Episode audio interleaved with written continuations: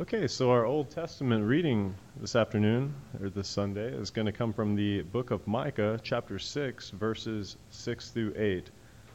With what shall I come before the Lord, and bow myself before God on high? Shall I come before him with burnt offerings, with calves a year old? Will the Lord be pleased with thousands of rams, with ten thousands of rivers of oil? Shall I give my firstborn for my transgressions?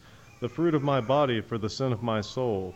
Has he told you, O man, what is good, and what does the Lord require of you, but to do justice, and to love kindness, and to walk humbly with your God? Now, our New Testament reading is the entire book of 3 John. The elder, to the beloved Gaius, whom I love in truth. Beloved, I pray that all may go well with you, and that you may be in good health as it goes well with your soul. For I rejoice greatly with the, when the brothers came and testified to your truth, as indeed you are walking in truth. I have no greater joy than to hear that my children are walking in truth.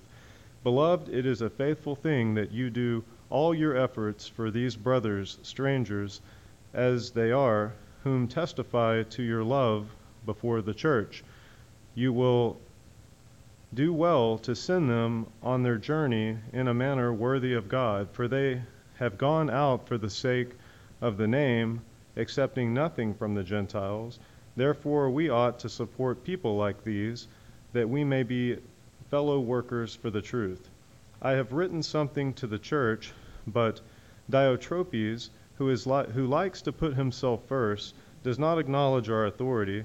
So if I come, I will bring up what he is doing, talking wicked nonsense against us, and not content with that, he refuses to welcome the brothers and also stops those who want to and puts them out of the church. Beloved, do not imitate evil, but imitate good. Whoever does good is from God. Whoever does evil has not seen God. Demetrius has received a good testimony from everyone, and from the truth itself we also add our testimony, and you know that our testimony is true. I had much to write to you, but I would rather not write with pen and ink. I hope to see you soon, and we will talk face to face. Peace be to you. The friends greet you. Greet the friends, each by name. This is the word of the Lord. Lord, uh, thank you. Thank you for your perfect word, which never changes. It's sharper than any two edged sword. It separates us in our deepest soul, helping us see the difference between truth and lie, life and death, connection and opposition to you. Lord, would you use this word to soften our hearts, to move us and, and animate us for your kingdom purposes. Lord, this letter has much to say to our church, New City, Dallas, just as it has much to offer the world. So we are eager to hear, Lord, speak. We pray in Jesus' name. Amen.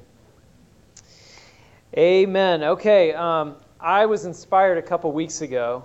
Uh, Stephen, where'd that thing go? I'm going to grab this in just a moment. Um, I was inspired by Stephen a few weeks ago when he, uh, he gave us a few visual aids on the, on the screen. And I thought, you know what? I, I'm going for it. I'm going to I'm to play a minute, a little over a minute of a song uh, that is, it's probably not that famous to us, uh, but this song was once performed in, in front of a live audience at the Grammys. Uh, it, it is a song uh, that is uh, written by the rock and roll legend Bob Dylan after his conversion to Christianity in the 80s. So uh, I don't know, it might have a little bit of the 80s vibe, but um, let me see if I can cue this up.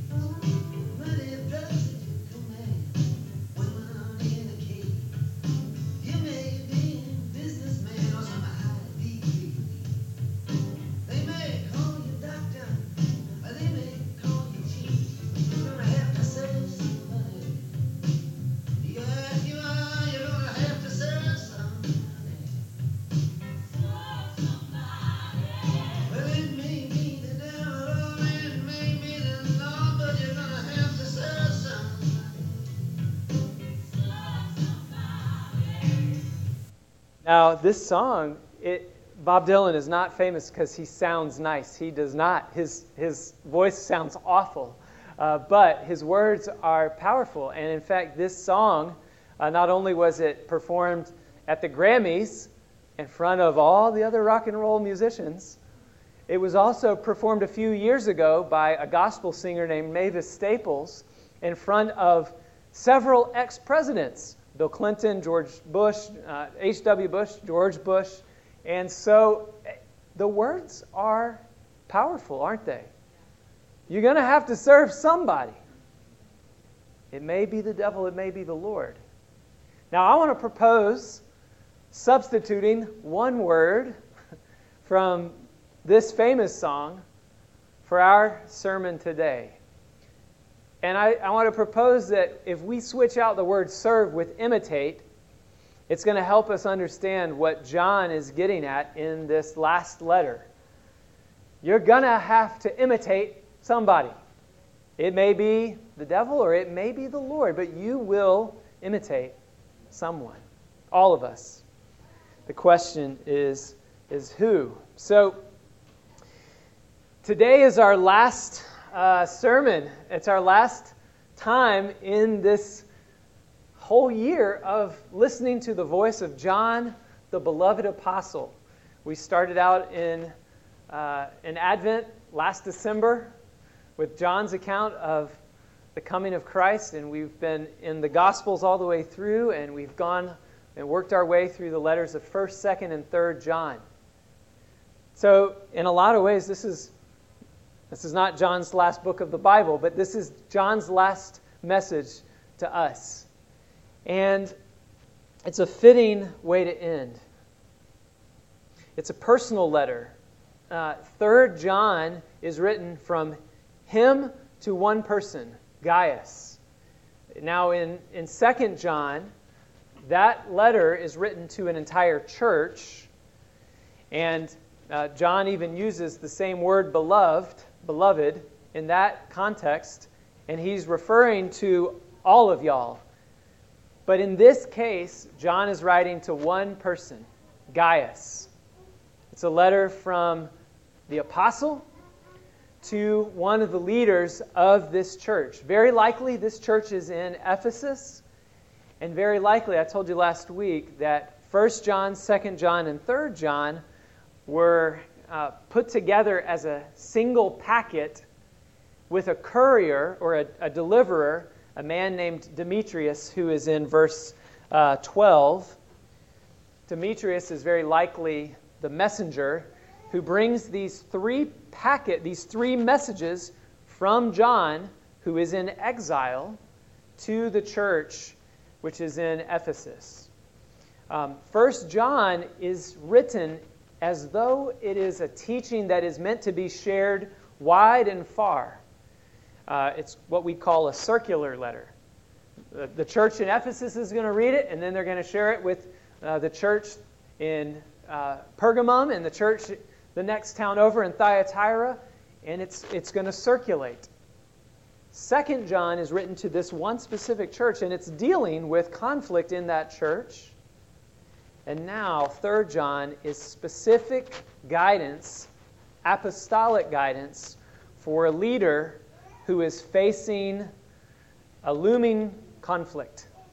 Conflict with this man, we, we mentioned his name already several times. Uh, Let's see if we can get that. His name is um, Diotrephes. And I want to tell you a little bit about, just to give you some background on this man. Diotrephes is a member of this church. He is also someone who possesses influence, you might say power, in the church. Uh, he has exercised that power by shutting down some of the mercy ministry of that church. And he's even put people from that church out. He's expelled them or he's caused, he's caused them to leave. He's treated them in such a way that they don't want to be part of it anymore. So he has been flexing his power. And John, the apostle, writes him a very direct note. Now, if you notice, I don't know if anyone caught this, but How many times did you read the name of Jesus in this letter? The letter doesn't mention Jesus' name once. Uh, the letter is not highly poetic. We're not dealing with elevated doctrinal truths. This is a, uh, this is a really direct, no frills letter uh, from, from one worker to another. There's, now, there's, a, there's, a, uh, there's no loss of love. They clearly know each other well, and there's a lot of affection there. But this is an instructional letter. And Gaius, who is another leader in this church, clearly needs uh, the instruction. Um, what is the conflict? What if we re, if you read through it, could you get a feel for the looming conflict in the church? The the crux of the matter is how the church is going to treat outsiders. How are the people of God going to respond to travelers who have come into their midst and they've come with needs and they've come from very different backgrounds and they've come possibly with different cultures and languages, even, but they've come in service to Jesus. Gaius is commended and encouraged because Gaius has been leading what we might call Christ centered stranger love. Uh, did you see the word in verse 3? I'm sorry, verse 5? Strangers who have been in the midst of this church have been cared for. And Gaius has been leading the Christ centered stranger love.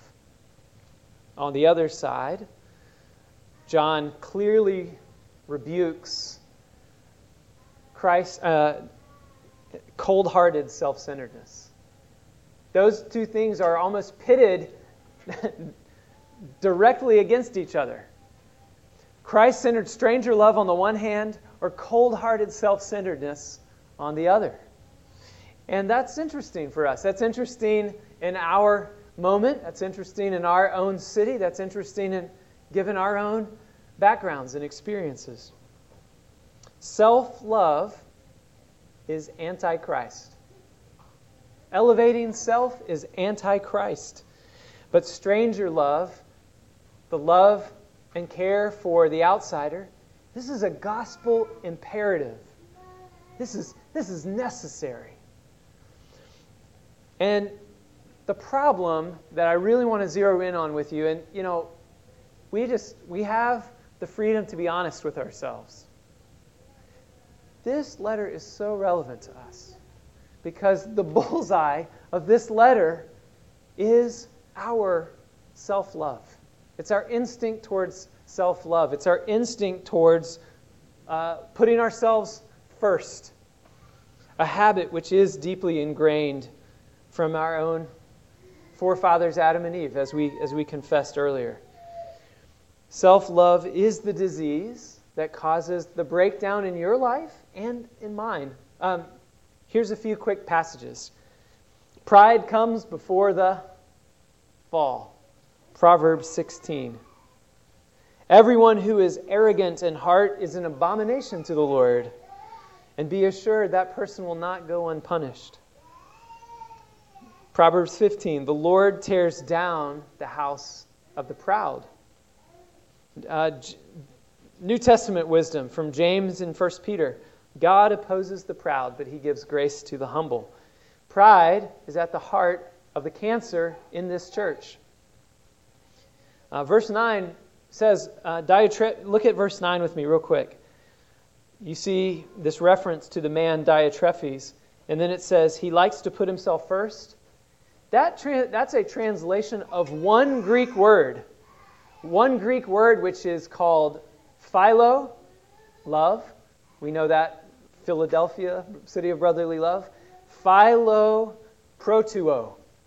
Proton, pro, uh, self, love of self. Philo protuo.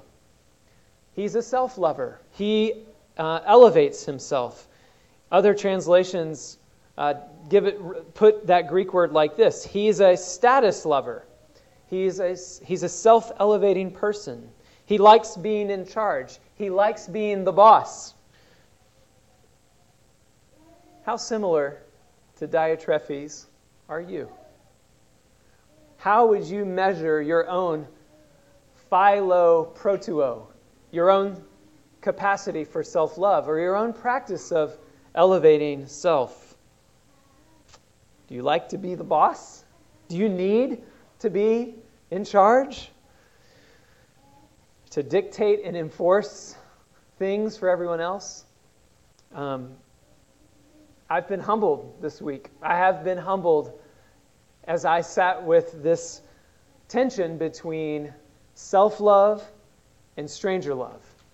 That's, that's the tension. I'm ashamed, I've been ashamed as I've meditated on my own instinct for pride and self elevation. Not self, not self emptying like Jesus, but self elevating like this man. But it's, it's not just humbling that we need from introspection and looking within, because from verse 9, this practice of self love, John then goes on in verse 11 to call it something more dangerous. It's actually hostility against God. It's, it's practicing evil, it's imitating evil. You're going to have to imitate somebody. It may be the devil, it may be the Lord. Now, um, one other thing I'd like to tell you before we jump in, because the solution, the, the preventative, so that we don't merely just avoid evil and we don't just avoid self love, the solution actually, John gives us in verse 11. He says, imitate good. Oh, great. Okay. don't imitate evil, imitate good. Well, that's the, that's the solution to our problems, isn't it? The only question is which, this, this question is so packed with difficulty. Which good are you talking about? Who's to say what is good? Uh, you, you may know this story, but uh, the search engine, Google, one of the most valuable companies in the world, do you know what their motto was? For the first 15 years of Google's existence? Don't be evil. Did they, were they reading 3 John when they wrote that into their corporate code of conduct? This was written into their very self understanding of who they were. Don't be evil. But that's not, it's not that straightforward, is it? Who's to say what's evil? Who's to say what's good in our utterly confused day and age? Romans 1 says in the time of Paul that truth is exchanged for a lie, and what is evil is celebrated as good, and what is good is celebrated as evil. Things are not different 2,000 years later, are they? Uh, in 2015, Google actually changed their own motto from don't be evil, they recognized that wasn't enough to listen to what it became in 2015 do the right thing. Oh, this, is, this is progress.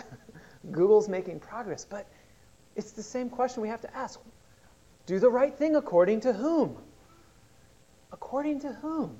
What is the standard for good? It's not, it's not sufficient to say imitate good without defining the substance of that good. I'm sure maybe you saw this awful attack that happened in New York over the past week, where a man who wrote a very critical book of Islam was attacked on stage and stabbed 14 times. Salman Rushdie, who was a, a world renowned author, not a great author, but he's famous. The, the guy that stabbed him surely thought he was doing good. In fact, in Tehran, in the newspaper, he was praised. Listen to what one of the newspapers in Tehran said about the man who stabbed a writer. Bravo to this courageous and duty conscious man who attacked the apostate and depraved Salman Rushdie in New York. Let us kiss the hands of the one who tore the neck of the enemy of God with a knife. The point is simply this it's not enough to say, don't be evil, do the right thing. We have to define what we're talking about. And of course, the answer for that, even though his name is never explicitly written in this letter, the answer of who to imitate is right in front of us. It's the man that, G- that John followed and changed his life Jesus Christ. Jesus is the substance of good. So we're not going to say merely, simply, imitate good. We're going to say, imitate Jesus. Imitate Jesus. That's the solution to what? to the conflicts of our lives. That's the solution to our habit and practice of self love, the imitation of Jesus. The message that John has for this man, Gaius, uh, leader to leader, where there is opposition, where there is xenophobia, uh, where there is power plays and conflict, the message is keep extending Christ's love. That's, our, that's the big idea of 3 John. It's the, that's the thing I want you to take away. If you think of anything from all the time we've spent in John, yes, for God so loved the world that he gave his only begotten Son. Amen, John 3.16. Amen, John 17. Jesus' dying prayer, God make them one, just as you and I are one. Amen. Amen, 1 John 4. At the right time when we were still God's enemies. He loved us. He showed His grace. He welcomed us. Amen to all of John. This is the message that we need to go away from. Keep extending Christ's love. Keep offering the love of Jesus. Keep putting the love and welcome of Jesus out there. All right. Just two things, two more ways to break that down. Continue to extend the love of Christ. And we're going to do that by, you're not going to be surprised, imitating Jesus and resisting evil. All right, so I do want to talk about a, a few more things in this passage that's going to, that are going to help us, I think, as we look ahead to the fall, as we look ahead to. It's not easy to follow Jesus. It's becoming less easy to do that. And opposition often comes from the place you least expect it, often from people that are nearest to you. So, how do we extend Jesus' love? We imitate him. Um, that is a crucial part of this counsel John the Apostle gives to Gaius. Um, and just to say, this is not just this is not just like a boss writing with uh, only conviction. This is a boss writing with love. Three times in the passage, he addresses Gaius, John addresses Gaius as his beloved. He opens up this letter by, by uh, celebrating and, and testifying to the love of this church that was concrete, that was real. Uh, it was real for the people who came to John, these strangers, who made their way from, from Gaius' church. Uh, they crossed the sea and they actually came to see John on the island where he was in exile. You know, John, while he's writing this, is not a free man. Uh, he's in prison, he's not able to move freely. What's incredible is that these foreign strangers who have been traveling throughout uh, the land of modern day Turkey, these guys visited the church in Ephesus and they received Christ centered stranger love from the church.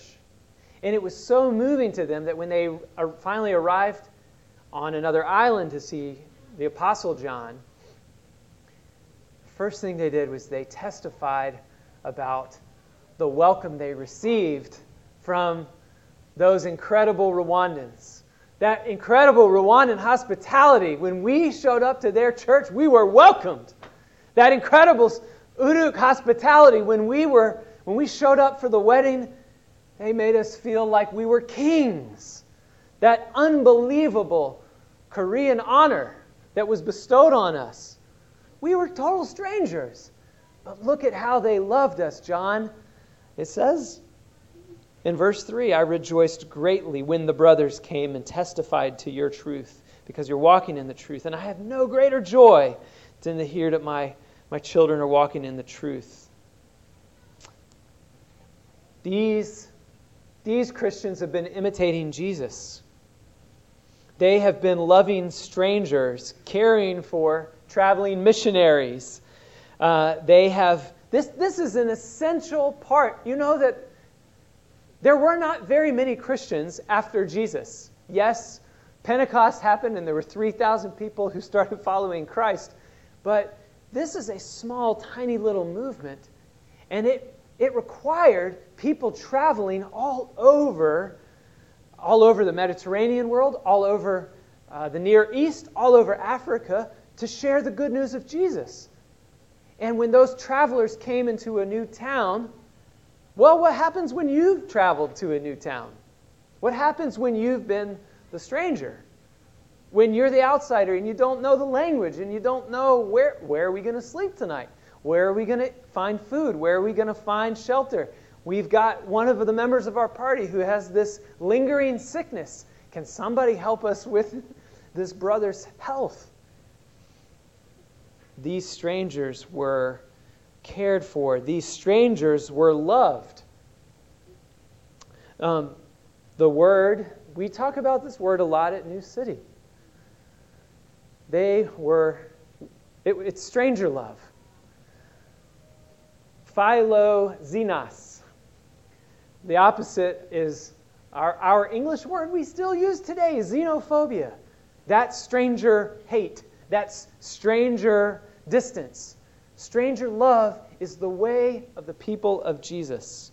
And this church has been imitating him. They, it says they sent uh, the church, Gaius's church, sent out the strangers. They sent out the travelers, and they were cared for. They, um, it says they went out you will do well uh, in verse 6. You will do well to send them on their journey in a manner worthy of God. And they've gone out for the sake of the name, and they're not receiving anything from the Gentiles. They are not wealthy people. They do not have much, and they're not looking for much. But this church gave them food, gave them shelter, gave them, even more important than the material provision, the material provision is very important. But even more important than that is the spirit that they were welcomed with. We're so glad you brothers are here. Tell us about how you're seeing God work. We, we're eager to know what the Lord is doing among your people. Where have you seen Him surprise and shock and change? How are you experiencing the love of Christ?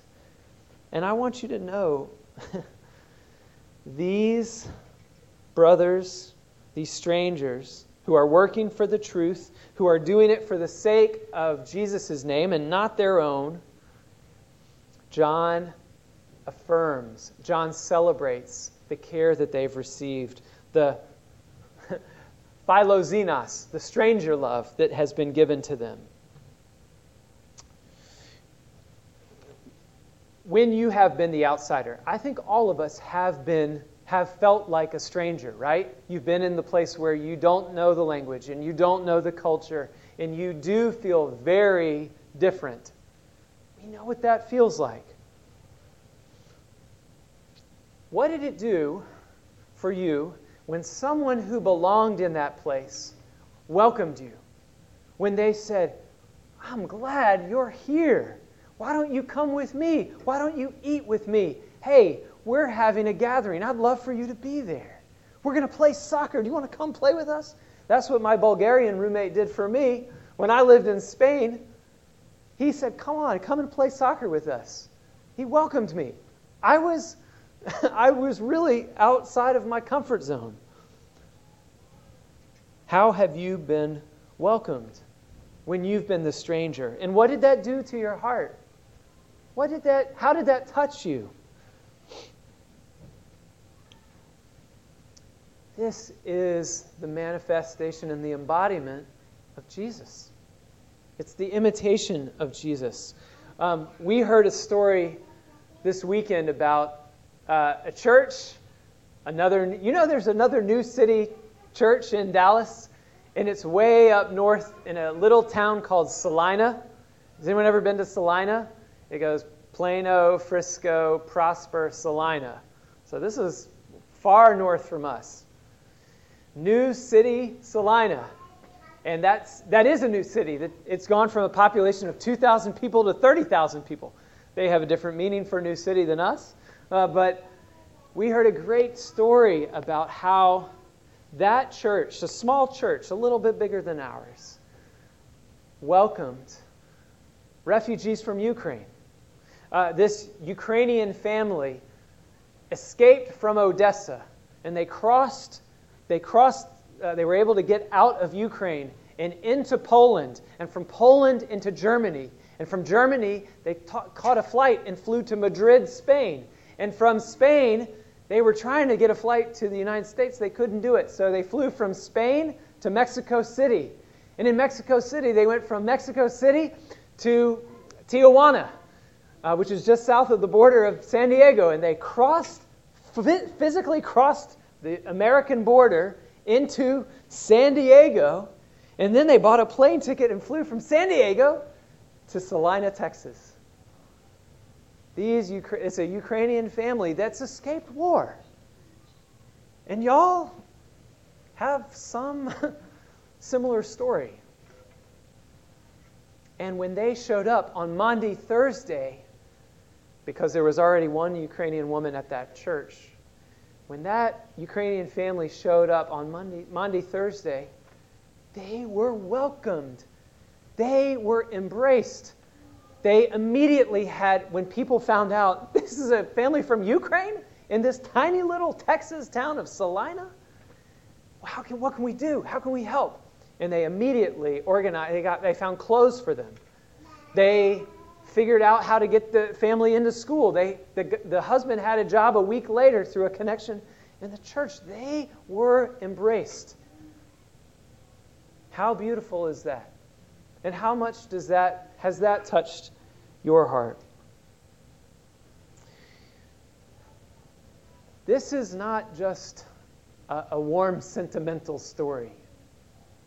This identification with the stranger, this love of the stranger, goes right to the heart of Jesus' own heart.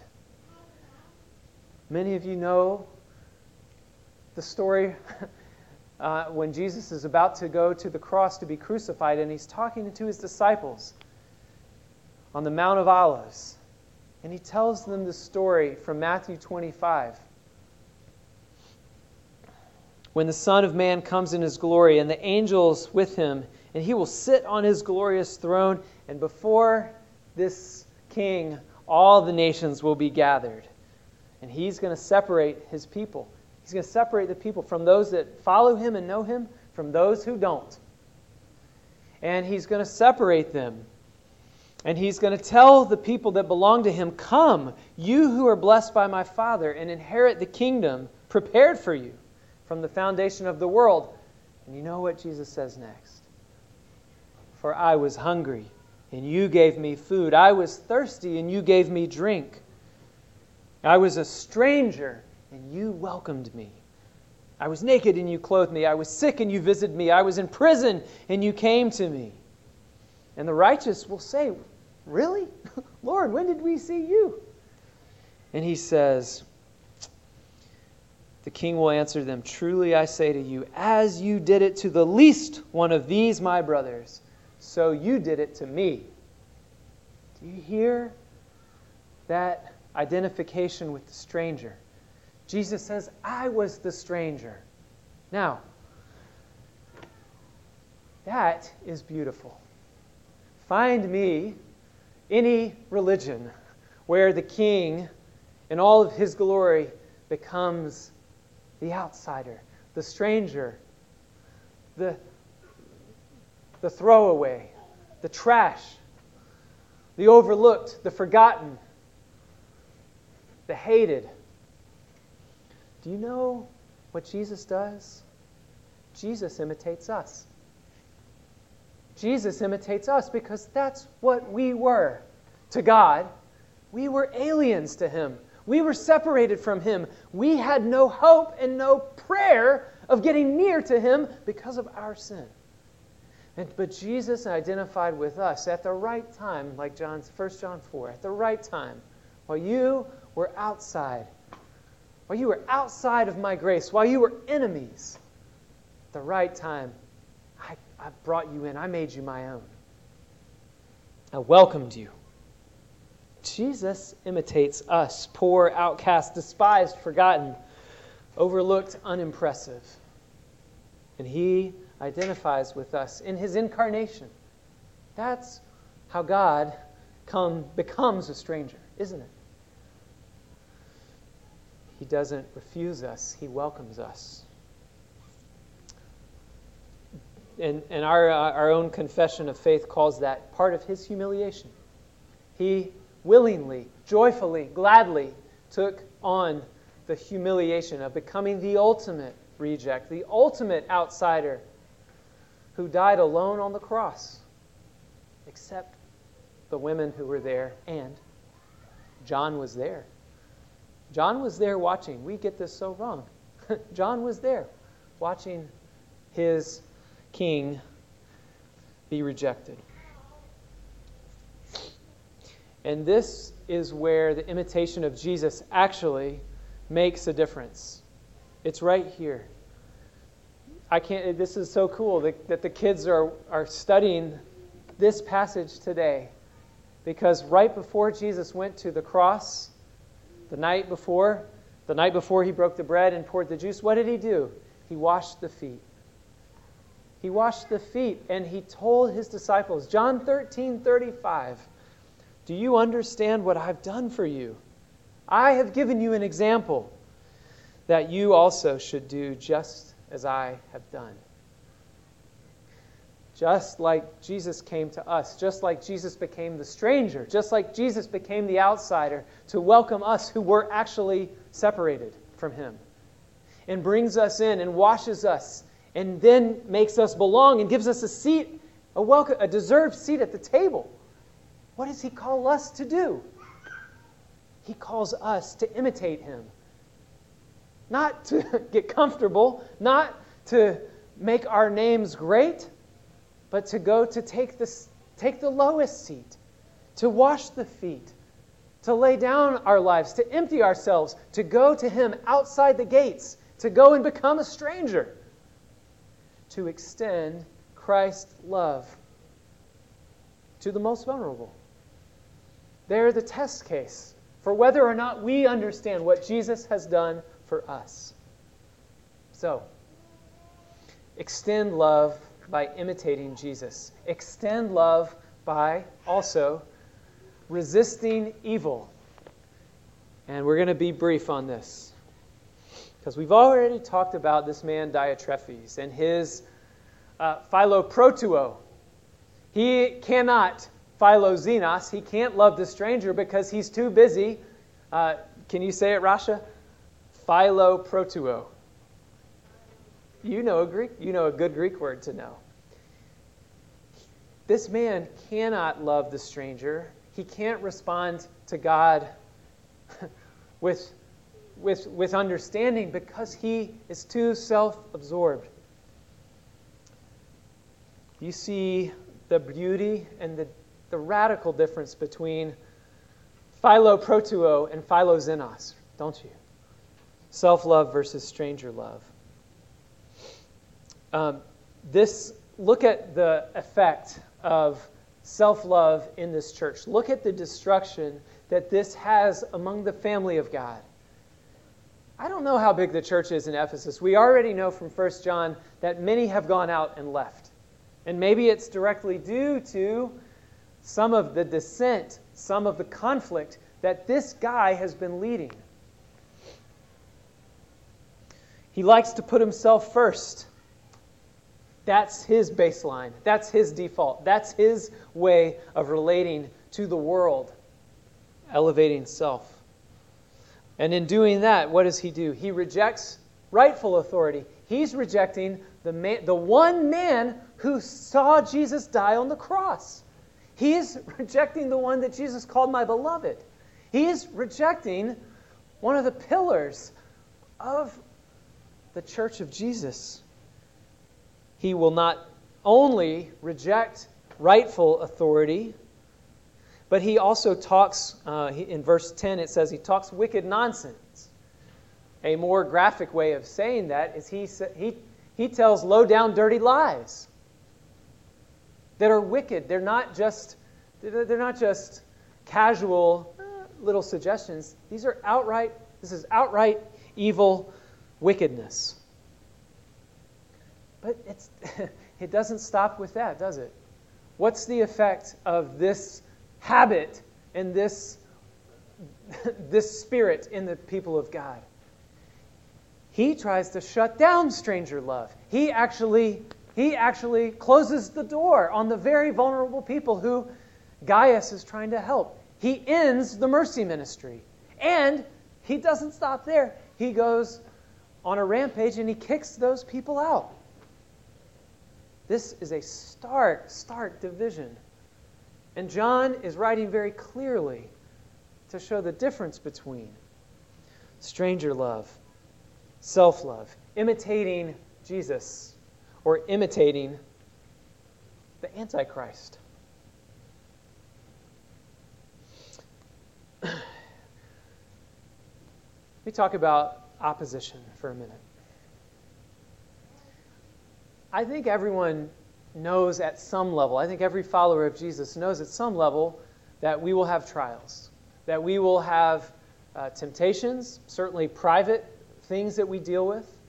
And I think in general we have an expectation that, yeah, the, the world may think we're foolish, or we may feel ashamed in certain contexts for being identified as a Christian, but when the people that you are closest with turn on you, when those who are professing believers that you have broken bread with, that you've been part of caring for the refugee alongside, when you have labored together and wept together,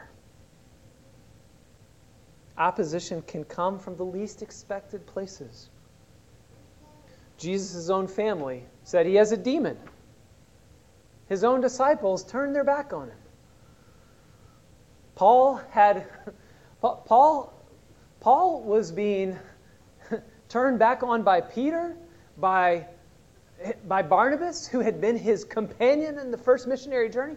Even Barnabas was led astray by the deceivers uh, the, the Judaizers who said, no, if you want to be a real follower of Jesus, you have to become a Jew before you become a Christian.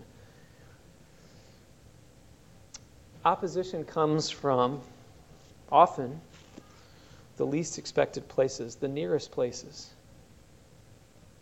And you know who knew that better than anybody? Gaius is receiving this counsel, this instruction from a man who had himself betrayed Jesus. Now, I know I said that John is there at the cross. Jesus addresses him. So he, there's, there is faithfulness there, but, but John is the same man who, knew who knows something about xenophobia. In, um, in Luke 9, after Jesus has been transfigured and as Jesus has predicted three times that he must go to Jerusalem and suffer, and now they're on their way to Jerusalem and they pass through Samaria. When you hear Samaria in the Bible, what do you think?